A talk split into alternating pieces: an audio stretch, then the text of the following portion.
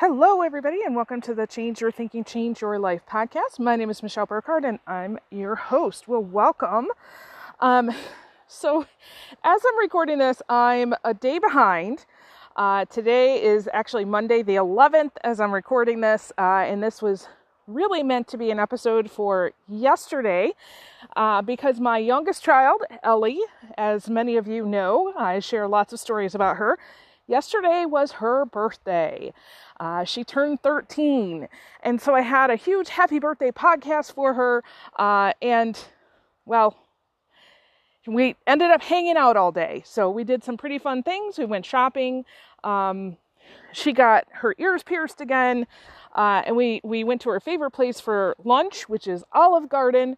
And it really was a fun day. So I'm sorry that I'm a little late in getting this episode out to you. So 13 years ago, Ellie was born. And if you are a part of our Grow by One Choice Facebook group, so that's a private group. Many of you probably are. We've got about 900 people in the group now. Yesterday, I did a post, if you haven't seen it yet, kind of describing the scenario of Ellie's birth.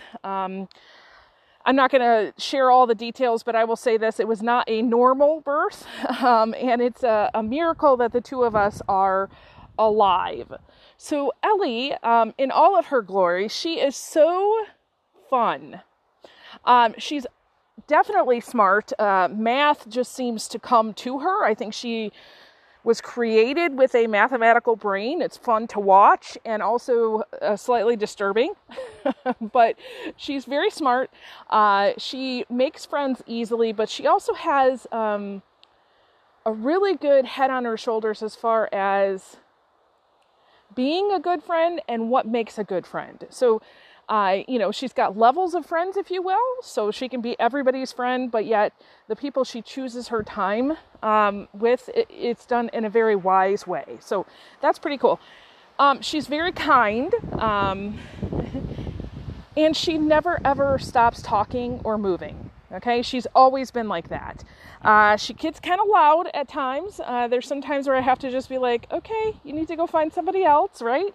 But she is a pretty amazing kid. She's going into 8th grade this year. I'm really excited to see what's going to happen for her and her life.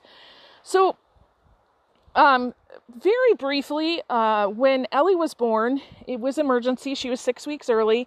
And we're really glad that she did because she probably would not have made it, to the next day. She had a complete knot in her cord. And during that process, I was clinically dead for 3 minutes. At the same time, she was having CPR, in the elevator on her way to the NICU. So it was pretty intense for all involved. I can tell you this, that when I had this experience, and I don't know if you can hear this or not, I'm sitting outside recording this. It's a beautiful day. My feet are in the grass. It's just got a nice little gentle wind to it. It's like the whole universe is saying, yes, Michelle, tell this story. So we went in and we knew she had to come.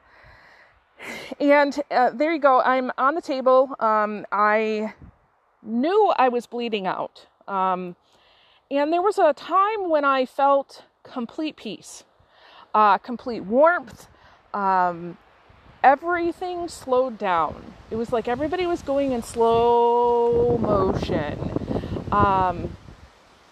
And I had an experience where, you know, the typical, if you'll call it that, out of body experience where I was kind of hovering above the operating table, and I was able to tell the doctors some things that they said, procedures that they did, and even tell them, you know, about the doctor that was on the telephone, which surprised them because that never made it into the medical records. So they're like, "How did you know that?" And I said, "Because I saw it, I heard it, I knew it."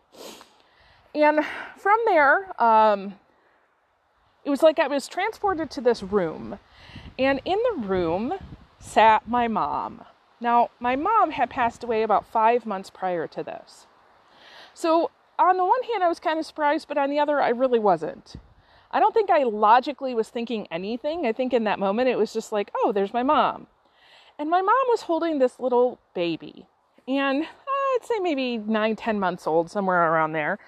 And I instinctively knew this is my daughter, Abby, that I had lost years before. And looking at the two of them, first of all, my mom had kind of a rough life.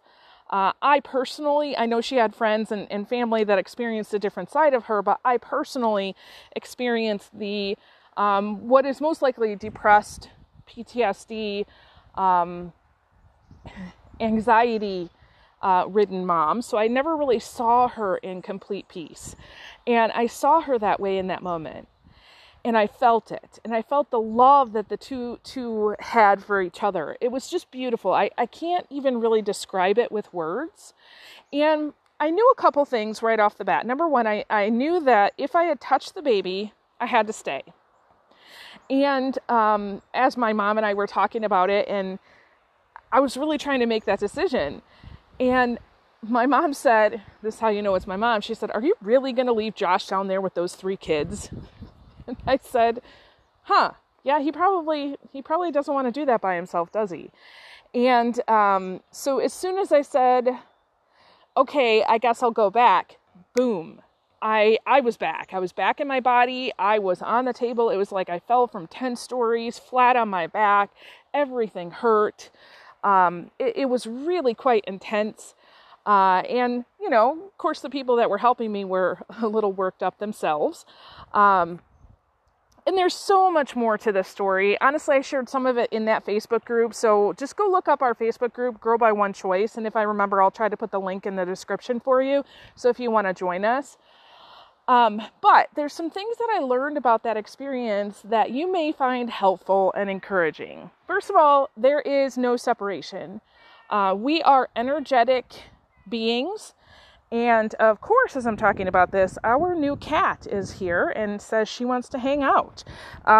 Depending on who you ask will depend on what her name is, but she is a feral cat that has adopted us, and she's hanging out with me. Not surprisingly, because anytime you're really doing any energetic work or me just telling this story in this way brings my energy level up. Usually cats in particular are very attracted to that. So she's just going to hang out here with us. So there's no separation. We are at our true essence. We are spirit. We are energy. And so there's absolutely no separation. Even though you have a loved one that has passed on, they're no longer in their physical body, they do not cease to exist. They're still there. Death really isn't real. Like, it's not a finality like everybody thinks it is. It's transformative.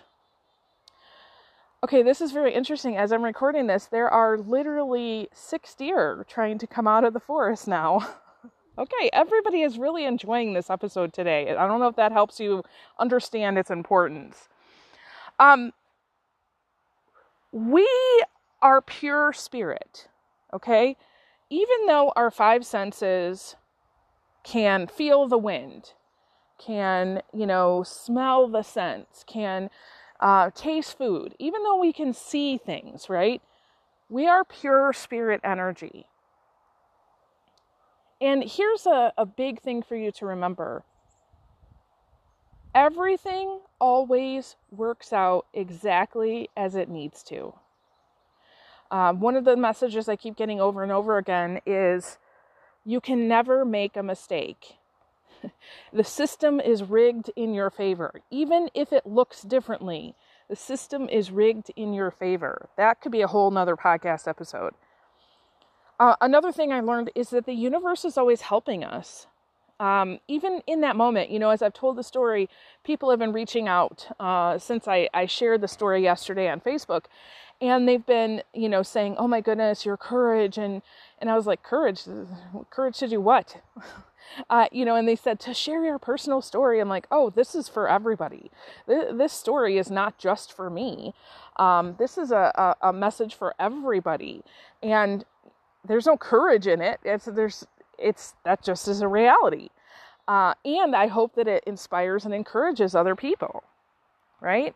But the universe helps us. So you can look at that situation and say, that was a bad situation. I don't look at it that way. And I didn't look at it that way then either.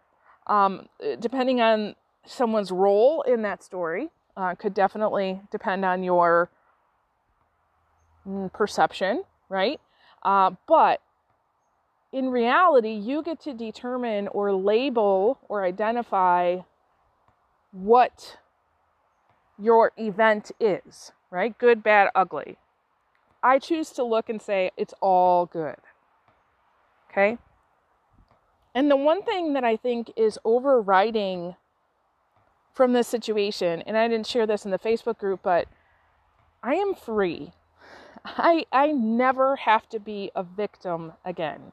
There's not one scenario, situation, condition, or circumstance that I am a victim of. I will tell you this, that it has completely changed my life. And I'm not going to tell you in this episode, maybe at some point, but when they finally got me back to my room, and that took a long time because I was in recovery a long time. You know, it's pretty bad when two nurses and a doctor stay literally by your bedside for an hour and nobody leaves you. That's when you know it's bad. Had about 4 units of blood, so not too bad, I guess. But it was significant, and they got me up to my room. And I was having a lot of pain, and they had given me morphine, and they just thought it was the, I don't know, the compressor thing that they put on your belly after surgery, and so they loosened that up, but unbeknownst to them, I was having an allergic reaction to the morphine, which we didn't know I was allergic to, and I did end up dying again. So it was about 4 minutes that time. I'm not going to tell you that story. But I can tell you this, since having those 2 experiences, and then a 3rd one a year later when I had a stroke, I promise I'm staying here for a while. Okay. I'm not leaving anytime soon. Putting all of those experiences together has completely changed my life. I make decisions about everything very differently. I have very different relationships. I have chosen a different career path. Every single day, my outlook is different than it used to be.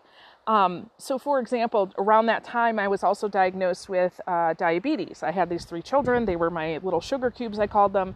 And everybody that you talk to, especially in the medical world, says, oh, you know, this is going to be a problem for you. You're going to have this your whole life, blah, blah, blah. So in essence, what they're saying is, oh, diabetes caught you.